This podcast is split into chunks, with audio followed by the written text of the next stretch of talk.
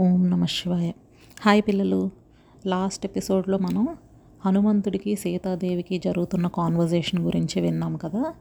హనుమంతుడు సీతాదేవిని ఇబ్బంది పెట్టిన రాక్షసులందరినీ తాను ఇప్పుడు పనిష్ చేయాలనుకుంటున్నట్టుగా చెప్తే సీత ఏమంటుంది?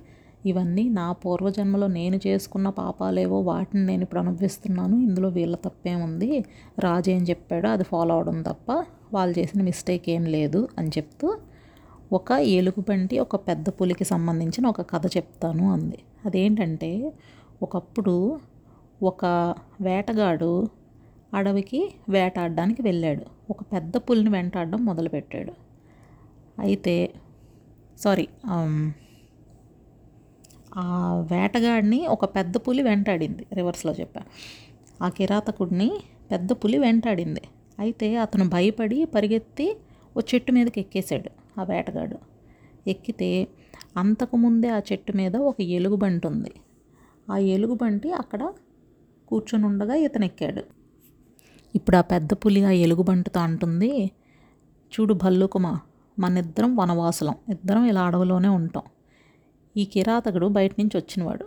సో వీడు మనిద్దరికీ శత్రువే. ఇప్పుడంటే నేను వాడిని వెంటబడుతున్నాను కానీ లేకపోతే వాడు మనల్ని చంపేయాలని చూసే రకం.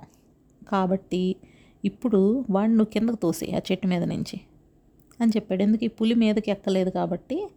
ఎలుగుబంటి అంటే చెట్టు మీదకి ఎక్కగలదు ఆల్రెడీ అక్కడే ఉంది కాబట్టి దానికి చెప్తున్నాడు అనమాట దాన్ని వాడిని కిందకు తోసే అప్పుడు ఆ ఎలుగుబంటికి ఎంత నీతి నిజాయితీ ఉన్నాయి చూడండి. ధర్మబద్ధంగా ఎలా ఉందో. ఈ కిరాతకుడు నన్ను ఆశ్రయించాడు. ఇక్కడ చెట్టు మీదకి ఎక్కాడు. తనకి తెలుసు నేనున్నాను. అయినా ఎక్కాడు. సో నేనేమి చేయననే కదా. అలాంటప్పుడు అతన్ని నేను కింద పడేసి అతనికి ఎలా నేను కీడు తలపెడతాను? అది ధర్మహాని చేసినట్టు కదా. నేనున్న చెట్టు మీదకి అతను వచ్చాడంటే అతను నన్ను ఆశ్రయించాడు. అలాంటప్పుడు నేను కిందకి ఎలా పడేస్తాను? సో పడేయను అని చెప్పి అది పడుకుండిపోయింది పడుకుండిపోతే ఈ పులి ఇప్పుడు ఆ కిరాతకుడితో మాట్లాడుతుంది. నేను నిన్ను రక్షిస్తాను నిన్నేమి అన్నా. కానీ ఆ ఎలుగుబంటి పడుకుంది కదా దాని కిందకు తోసి అని అంది. అప్పుడు వాడేమనాలి? ఇప్పుడు ఒక ఎలుగుబంటికే అంత నిజాయితీ ఉంటే ఈ కిరాతకుడు ఏమనాలి? నేను తనని తొయ్యను. ఇప్పుడు మామూలుగానే కిరాతకుడి వల్ల ఎలాంటి హెల్ప్ పొందకపోయినా తను హెల్ప్ చేసింది. కానీ ఇక్కడ వీడు హెల్ప్ కూడా పొందాడు. ఏదో నార్మల్గా పక్కన ఉన్న ఎలుగుబంటి అని కాదు.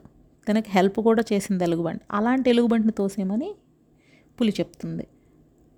అయితే వాడెంత వెధవ అంటే తోసేసాడు దాన్ని. ఎందుకంటే వీడు సేఫ్ అయిపోతాడు కదా. అది అంటే ఎలుగుబంటి కన్నా మనిషి డేంజరస్ అనమాట సో తోసేసాడు తోసేస్తే ఈ ఎలుగుబంటి చెట్ల మీద పడుకోవడం ఇవన్నీ తనకి చాలా న్యాచురల్గా అలవాటు ఉన్న విషయాలు. సో తనేం చేసింది? పడిపోబోతున్నప్పుడు టక్మని మెలకు వచ్చింది. వెంటనే ఒక కొమ్మకు పట్టుకొని వేలాడేసింది. దొరకలేదు. కింద పడలేదు. అయితే తన్ను తానే రక్షించుకుంది. ఇప్పుడు ఈ పెద్ద పులి మళ్ళీ ప్లేట్ మార్చిందనమాట. ఫస్ట్ భల్లూకాన్ని అడిగింది తర్వాత ఈ కిరాతకుడిని అడిగింది ఇప్పుడు మళ్ళీ భల్లూకానికి అంటుంది. చూసావా? నువ్వు వాడిని సేవ్ చేయాలని చూసావు. కానీ వాడు నిన్ను కింద పడేయాలని చూశాడు. కాబట్టి అతను అపరాధం చేశాడు. నువ్వే మళ్ళీ కిందకు తోసేయి అని ఇప్పుడు భల్లూకానికి చెప్తుంది. అంటే సిచ్యుయేషన్ బట్టి పులి మాట మారుస్తూ ఉందన్నమాట అలా చెప్తే ఇప్పుడు భల్లూకం డెసిషన్ తీసుకోవాలి.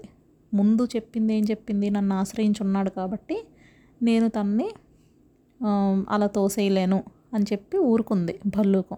కానీ ఇప్పుడు సిచ్యుయేషన్ వేరు. ఇప్పుడేంటి? తనని చంపేయాలని చూశాడు కిరాతకుడు. సో ఇప్పుడు వాడిని తోసేయడంలో ఏమాత్రం అధర్మం అనేది లేదు కదా. కానీ భల్లూకం మొదటిసారి ఏ మాట చెప్పిందో ఇప్పుడు అదే మాట చెప్పిందంట.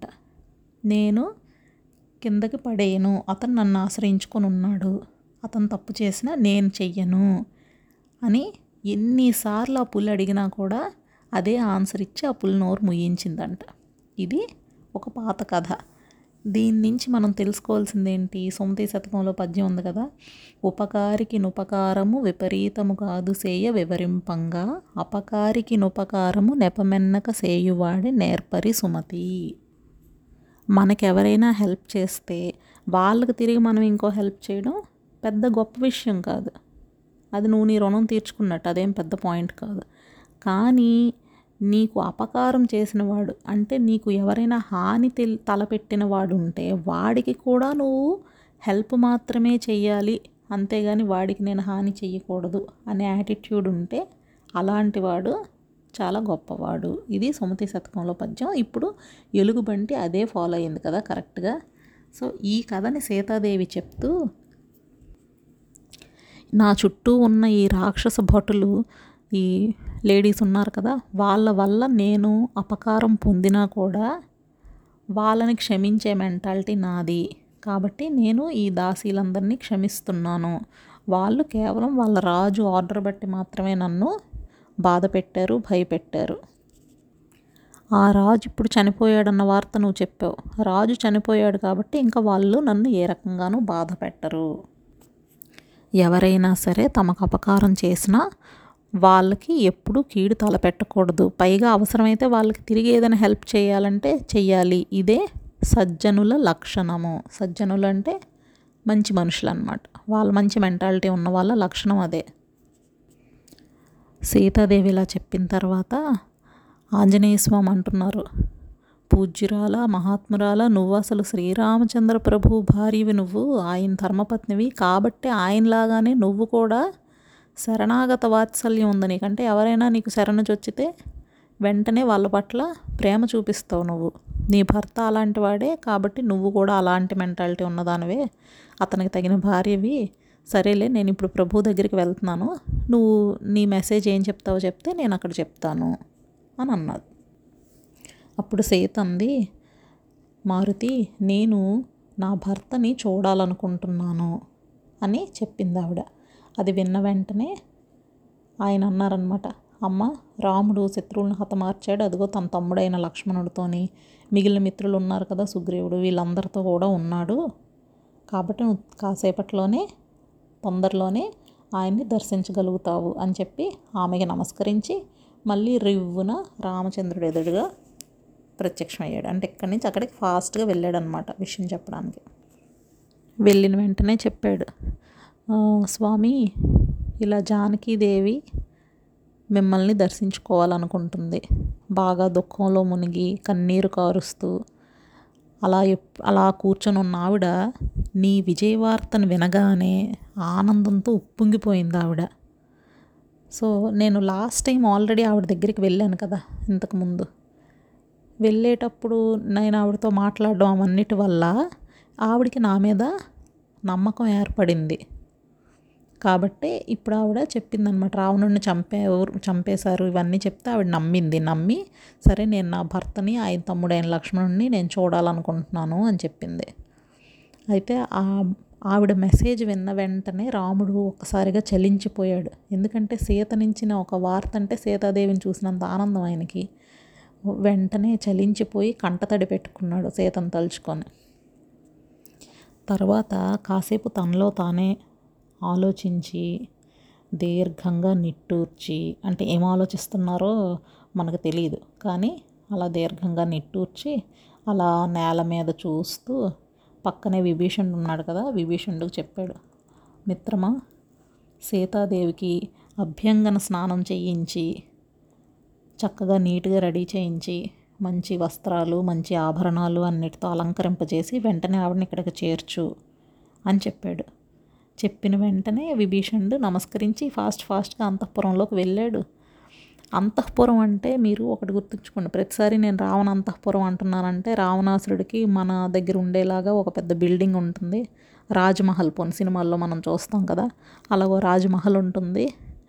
అందులో ఆయన ఉన్నాడు. మరి సీతాదేవి అంతఃపురంలో లేదు కదా ఈయన విభీషణుడు అక్కడికి ఎందుకు వెళ్ళాడు? ఇలాంటి డౌట్లు పెట్టుకోకండి. అంతఃపురం అంటే అంతః అంటే ఇన్నర్. కదా పురము అంటే సిటీ ఇన్నర్ సిటీ అనమాట అంతఃపురం అంటే. అంటే ఇప్పుడు లంకా నగరం చాలా పెద్దది ఉంటుంది కానీ దాని లోపల ఇంకొక చిన్న కాలనీ లాంటిది అనమాట ఇది. అందులో ఏంటి?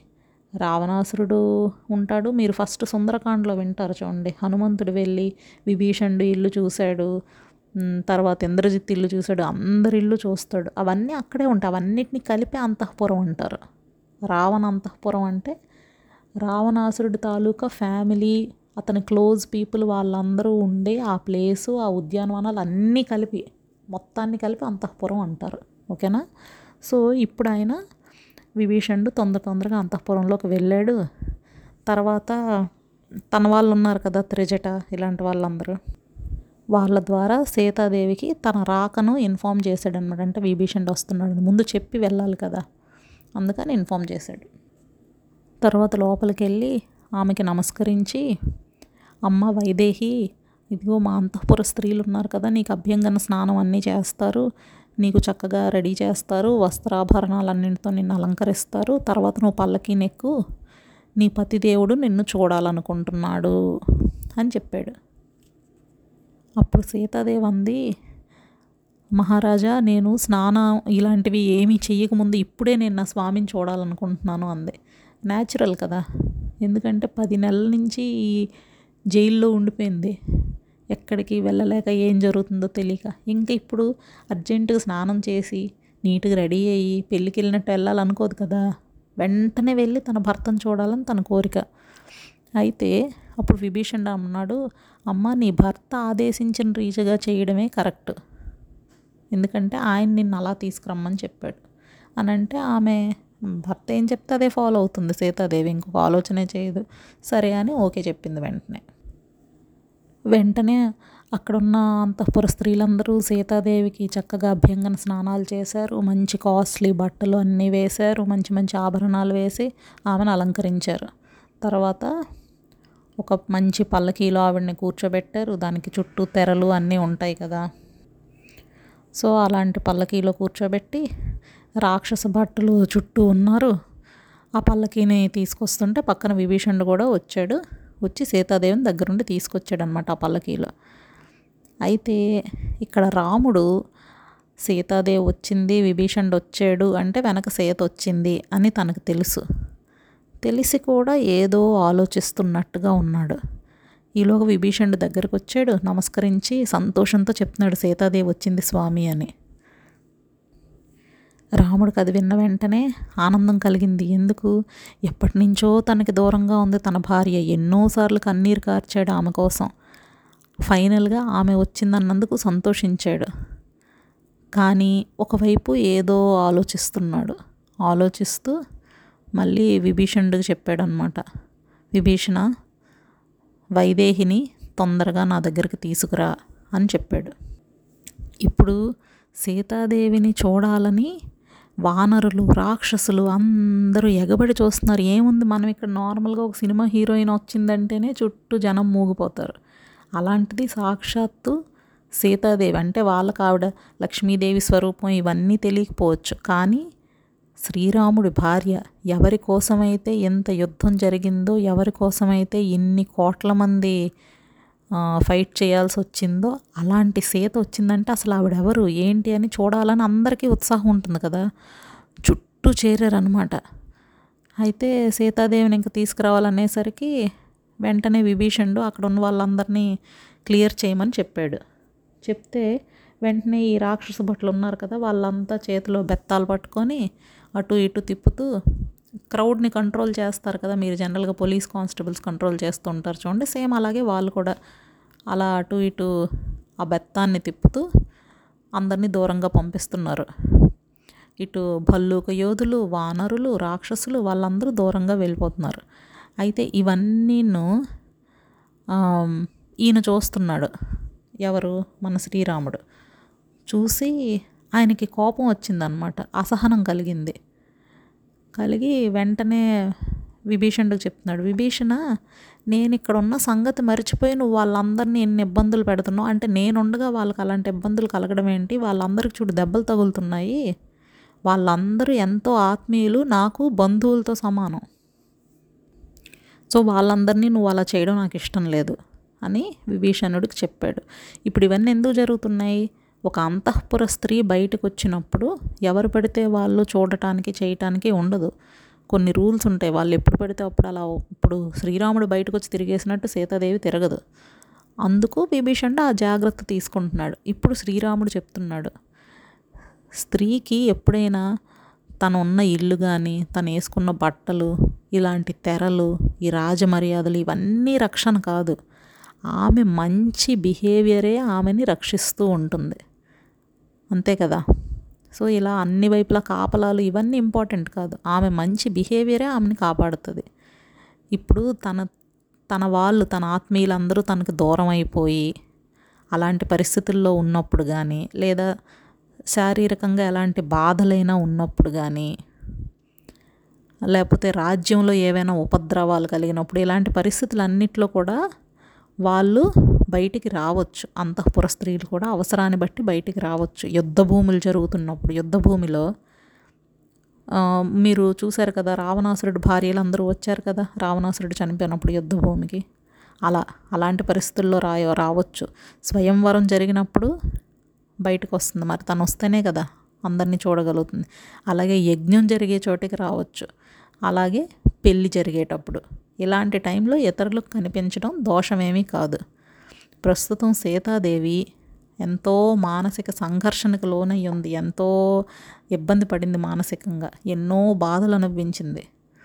కాబట్టి ఇప్పుడు ఆవిడ ఇతరులకు కనిపించడం తప్పేమీ కాదు. పైగా ఇది నా సమక్షంలో జరుగుతుంది. అంటే నేనుండగా ఆమెని ఎవరు చూసినా తప్పేమీ లేదు. నేనున్నాను కదా ఇంకేంటి ప్రాబ్లం? కాబట్టి ఆవిడ్ని ఆ పల్లకి దింపండి. దింపి కాలినడకతోనే ఆవిడ ఇక్కడికి రాగలదు. సో ఆవిడ అలా నడుస్తూ వస్తే అప్పుడు ఈ చుట్టూ ఉన్న వానరులు వీళ్ళందరూ కూడా సీతాదేవిని చూడగలుగుతారు అని చెప్పాడు. విభీషణుడికి ఏం చెప్పాలో అర్థం కాలేదు. ఇదేంటి ఈయన ఇలా చెప్తున్నారు? ఇప్పుడు ఏంటో తనకు కొంచెం తేడాగా అనిపించింది. అయినా కూడా సరే ఓకే అని చెప్పి ఆయన ఏం చెప్తే అలా ఫాలో అవ్వాలని వెళ్ళాడు. ఒకవైపు లక్ష్మణుడు సుగ్రీవుడు హనుమంతుడు వీళ్ళందరూ రాముడు మాటలు వింటున్నారు. ఏంటి ఈయన ఇలా చెప్తున్నాడని వాళ్ళు బాధపడుతున్నారు. ఏంటి అసలు రాముడు ముఖ లక్షణాలు అవి చూస్తుంటే ఆ ప్రభువుకి అసలు సీతాదేవి మీద ఇంట్రెస్ట్ లేదేమో అనిపిస్తుంది. ఏంటి ఆమె అంటే ప్రేమ తగ్గిపోయిందా ఏంటి అని వాళ్ళు వాళ్ళే అనుకుంటున్నారంట. ఎందుకంటే అసలు ఆమె చాలా కాలం తర్వాత కనిపించినప్పుడు పరిగెత్తికెళ్ళి ఆమెను చూడాలి. అలాంటిది ఈయన అసలు పెద్ద ఇంట్రెస్ట్ లేనట్టు సరేలే రూల్ ప్రకారం చేయాల్సిన చేద్దాంలే అన్నట్టుగా ఉన్నారు తప్ప పెద్దగా ఇంట్రెస్టెడ్గా కనిపించట్లేదు. పైగా అందరి ముందు పల్లకి దిగి నడుచుకొని రమ్మంటున్నాడు. మామూలుగా ఇప్పుడంటే మనకు అలాంటివన్నీ తెలియదు కానీ ఆవిడ అసలు అలా అందరి ముందు రావటానికి ఆమెకు అలవాటు లేదు అలాగా. దాంతో ఆమె చాలా సిగ్గుతో ఇంకా ముడుచుకుపోయినట్టు అయిపోతుంది కదా. ఇదేంటి ఇలా చెప్తున్నారు అని చెప్పి వీళ్ళందరూ వాళ్ళ వాళ్ళు అనుకుంటున్నారు. సో ఇప్పుడు విభీషణుడు వెంట మైథిలి నడుచుకుంటూ వస్తూ ఉందన్నమాట. చాలా సిగ్గుతో తన బాడీ ఇలాగ ఇంకా కుంచుకుపోయినట్టుగా చేసి అంటే ఒకలాంటి సిగ్గుతో ఇలా దగ్గరకు అయిపోయి అలా నడుచుకుంటూ భర్త ఎదురుగా నిలిచింది. తల మీద మేలి ముసుగు ఉంటుంది కదా ఆ మేలి ముసుగుతో ఉంది. చుట్టూ జనం వాళ్ళ మధ్య సిగ్గుపడుతూ తన భర్తను చూసి అంటే తన భర్తతో మాట్లాడాలన్నా సిగ్గు అనిపిస్తుంది కదా అందరి ముందు. అయినా అలా చూసి ఆర్యపుత్ర అని పిలిచింది భర్తని. ఆర్యపుత్ర అని పిలిచి ఏడవడం మొదలుపెట్టింది. ఏడుస్తూ తన భర్తని నెమ్మదిగా తలెత్తి చూసిందనమాట. అంటే తనకి తలెత్తి భర్తని చూడడానికి కూడా సిగ్గుగా అనిపిస్తుంది అందరి ముందు. కానీ అలా ప్రేమతో సంతోషంతో మొహం అలా పైకెత్తి చూసింది. భర్త మొహం చూసిన వెంటనే తన మనస్సులో ఉన్న బాధ అంతా తొలగిపోయిందంటే ఇంతకాలం కూడా ఆయన ఎప్పుడు కనిపిస్తాడా అని ఎదురు చూసింది కదా. ఎందుకంటే ఎన్నాళ్ళైంది తన భర్తను చూసి. అడవులకి భర్త వెళ్ళిపోతుంటే హాయిగా రాజభోగాలు అనుభవిస్తూ ఉండమని చెప్పినా వినకుండా తను వెళ్ళాల్సిన అవసరం లేకపోయినా తన భర్తని విడిచిపెట్టి ఉండటం ఇష్టం లేక అడవులైనా పర్లేదు మీ వెంటే నేను వస్తాను అని చెప్పి వచ్చిన సీతాదేవి. అలాంటి ఆవిడ ఇప్పుడు పది నెలలుగా భర్తని చూడలేదు. ఆయన దర్శన దర్శన భాగ్యానికి నోచుకోలేదు. సో ఒక్- ఇన్నాళ్ళ తర్వాత తన భర్త కనిపించేసరికి ఒక్కసారిగా చాలా ఆనందంతో తన మొహం వెలిగిపోయిందనమాట. ఇప్పుడు ఇద్దరు ఒకటే మెంటాలిటీ కలిగిన వాళ్ళు ఇద్దరికి ఒకళ్ళంటే ఒకరికి అంతే ప్రేమ కదా. మరి సీతాదేవి ఇంతలా బిహేవ్ చేస్తే రాముడు రియాక్షన్ ఏంటి? ఆయన అలాంటి ఏమీ ఆయన అలాంటి ఎక్స్ప్రెషన్ ఏమీ ఇవ్వకుండా ఆమె వైపు చూసి సీత యుద్ధంలో శత్రువులను గెలిచి నీకు ఆ రాక్షసుడి చెర నుంచి విముక్తి కలిగించాను. నేను ఒక పరాక్రమశాలి అంటే నే ఒక పరాక్రమం కలిగిన వాడు చెయ్యాల్సిన పనిని నేను చేశాను. అంటే ఏంటి? తప్పు చేసిన వాడిని పనిష్ చేయాలి. దుష్ట సంహారం నేను చేశాను. అలా చెయ్యాలి కాబట్టి నేను నా డ్యూటీగా చేశానే కానీ నిన్ను పొందడానికి కాదు. అంటే నిన్ను మళ్ళీ నేను యాక్సెప్ట్ చేయాలని అనుకోవట్లేదు. ఇప్పుడు నా కసి తీరిపోయింది. నా మీద వచ్చిన కలంకం తొలగిపోయింది. సో నాకు కలిగిన అవమానాన్ని నేను ఈ ఒక్క దెబ్బతో అతన్ని చంపేసి అవమానం రూపుమాపేశాను పూర్తిగా. నా ప్రపా ప్రతాపం అంతా లోకానికి తెలిసింది నా శ్రమ ఫలించింది. అంతేగాని నాకు నిన్ను మళ్ళీ యాక్సెప్ట్ చేసే ఉద్దేశం లేదు అని బాంబు పేల్చాడు. ఇంతవరకు మనం రాముడు గురించి విన్నది చదివింది ఇంతకాలంగా తెలుసుకున్నది అంతా ఒక టైపు. ఈ ఒక్క మాటతో దెబ్బకి అసలు అందరూ నిశ్చేష్లైపోయారనమాట సీతాదేవితో సహా. ఎందుకు రాముడు అలా మాట్లాడాడు? ఇవన్నీ మనం నెక్స్ట్ ఎపిసోడ్లో ఇంకా డీటెయిల్డ్గా చూద్దాం. సరేనా? బాయ్ పిల్లలు.